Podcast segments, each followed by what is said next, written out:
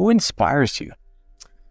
You know, it's funny. I've been inspired by lots of, I mean, inspiration is my business, right? So, uh-huh. like from Maya Angelou and the Oprah Winfrey show, like all that stuff, like all of us. But there's only ever been one person that like inspired me to literally change my life. And that's when I was so depressed. I'd won the Olympics, cover of Time, line of clothing at a national department. That doesn't store. sound like depression. I mean, it doesn't sound like like you wouldn't project somebody's going to be in a depressed zone I and they're feeling depressed when they've won that, when they've achieved that.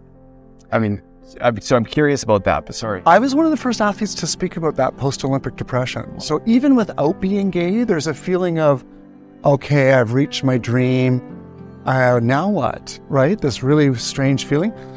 Then you layer on, I'm closeted, I'm gay, people think I'm this, I'm not. Like there was this cycle in my head that just, and did it go dark for you? Like, were you? it went really dark. Yeah, it went really dark. I, for sure, for a while in my life, I was suicidal. I can't remember that anymore because it's so far away.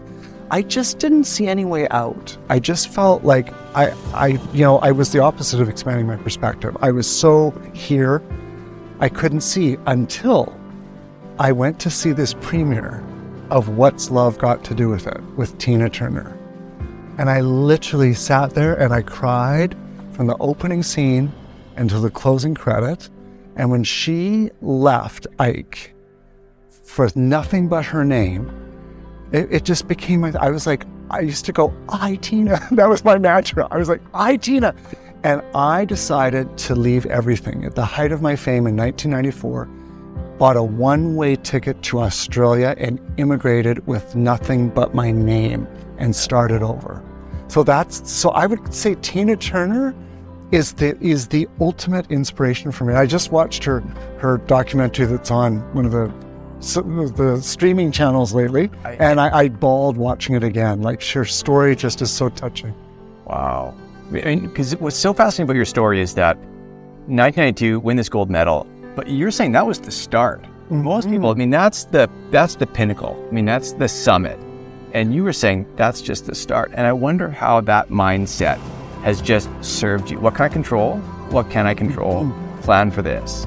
and just taking that fundamental high of high performance traits and just keep applying them all through life and that's what i love i feel blessed that i got that experience so early but also that um, debbie and i were able to articulate it and teach it so i not only live it I- i'm torn between living it and teaching it but that's the beauty and i love to see other people bring it to life mm. and and funny when you see other people live your stuff they teach it back mm. right? They interpret it different ways. I'm like, oh, I never thought of that idea from that point of view. It's really fun. And I'm curious. So innovation was one of your traits, but I didn't hear bravery. And I feel like, again, when I think about 1998, there's probably a lot of brave moments in your life. I feel like, like that is freak brave. Yeah. So a leader trait that we have is show conviction. Okay. And and I'd say the achiever equivalent is go the distance. That's where you need to be courageous and not give up. But show conviction is where you really believe in something fundamentally to your core. And I just I, I knew that I I believed and I had to do what I had to do at that time mm. when I came out. I was willing to lose everything. I think that was really interesting. What I didn't think about was all that I would gain. This feeling of self peace and harmony and authenticity that people found really attractive. You know, different people at first. It wasn't maybe your typical corporate world, but work always came. And then it started to become, you know, be- because I was kind of a pioneer.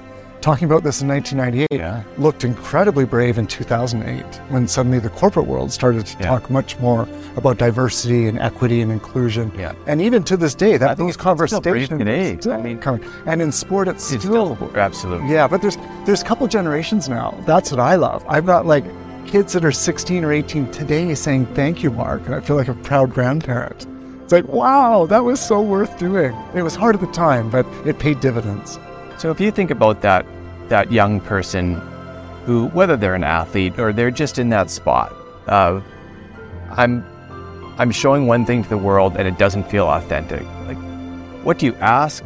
What do you, what do you say to that person? I mean, what's your, how do you help somebody in that spot?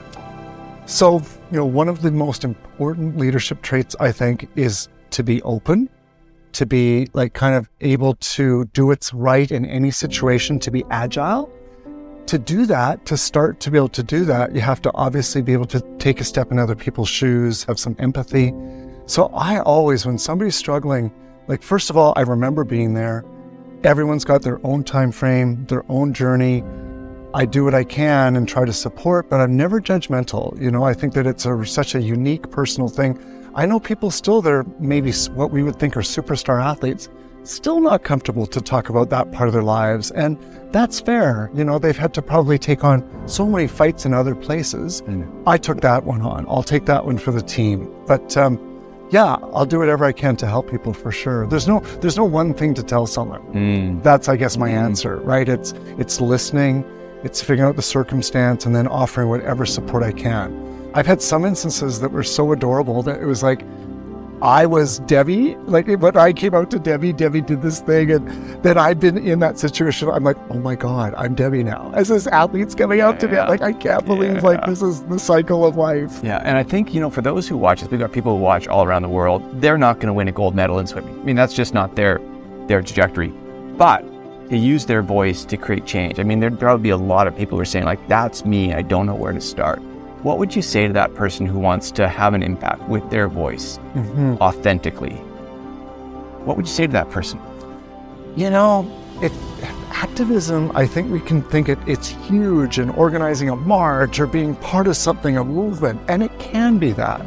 It can also be speaking up for a, a wrong that you see, speaking up for somebody, being an ally for somebody that you know maybe can't find their voice, but you can help speak for them showing goodwill, you know, treating maybe that person that you see homeless as a human being and taking a minute to look in their eyes and show some empathy. Find something that you care about and give $20 a month. Volunteer if you have no money for something that you care about. All of these things are just three times a week, half an hour, an hour. Go be a coach at Special Olympics. Or like, there's so many things we can do. And I just started doing those little things. And then amazingly, over 35 years, all of those accumulate, accumulate into some pretty big accomplishments. But it didn't start that way. It just started from speaking out and, you know, doing little acts of kindness. And so that's how I remind people mm-hmm. about that want to make a difference. I think sometimes people wait to find the thing or the moment, and it you just got to start. I mean, it sounds like those those like small steps on the humanitarian side scale, just like they do on the performance side. We were talking about, you know, there was just things we did and we kept doing them and then something happened at the incremental, end. incremental. So I want to share something from that. You know, there's an idea that Debbie gave me, my coach, that was so fundamental to being a high performer. You can't be a high performer, you can't accomplish, you can't be your best if you're afraid to try new things or do things differently or make a mistake because you have to fail. And I came from a very like command and control, win or lose, succeed or fail, all or nothing, black and white, because it was timed. Debbie came from synchronized swimming, very nuanced. Synchronized swimming, you know, eight women start together, not in sync, and over here, incrementally, they find their way to perfection. It's never going to start perfect, but they'll get there.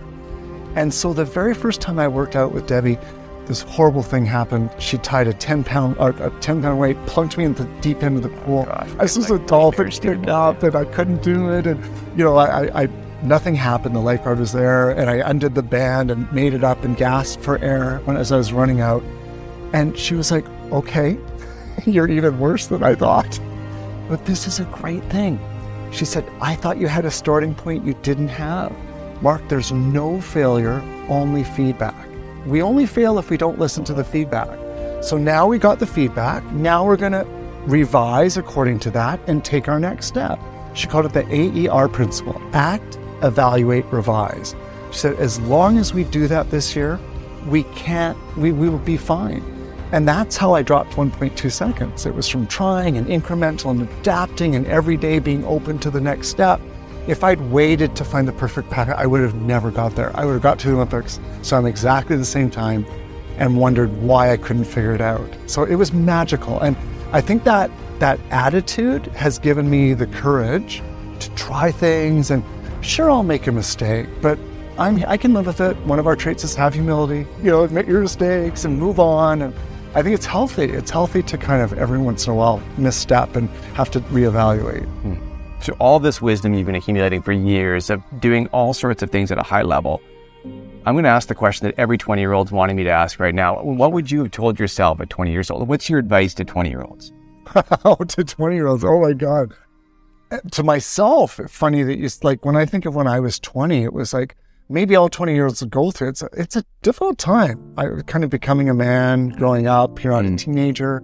I had my first Olympics. I felt like it wasn't as how it went as it didn't go as I wanted. I had a silver medal, but I felt like I was kind of the weakest part on a team that got pulled to it. Um, ben Johnson versus Carl Lewis was like the biggest race in the history of the world until the Olympics, 1988 Seoul. Ben Johnson, the Canadian, won, beat Carl Lewis, the American, and then got tested positive for steroids. And so there was this dark cloud over the Olympics. I remember coming back to Canada and Thankfully, I took a like weekend long Toastmasters class that somebody wanted me to take through the Alberta Sport Council. And I wasn't that good, honest to God. But I then started to speak to school kids. I spoke to 60,000 kids for free. And I shared the Olympic story and and I talked myself back into swimming. So I would tell 20 year old Mark, start talking and share your story because it's going to change your life. I don't think that's what every 20 year old needs to hear, but for some reason, what was about to happen was exactly what I needed. Mm. So every 20 year old, I don't know. I mean, I think it's really important if you're thinking about leadership, you know, it starts by leading yourself. And that's probably an age where we're able to take responsibility where we maybe have a framework of somebody, a coach or a teacher or someone helping us figure out the decisions we should make. But I think around 20 is the time where you take the lead in your own life, decide the goal for yourself, hold yourself accountable, build the support team that you need around you, and start to figure out what it is to lead.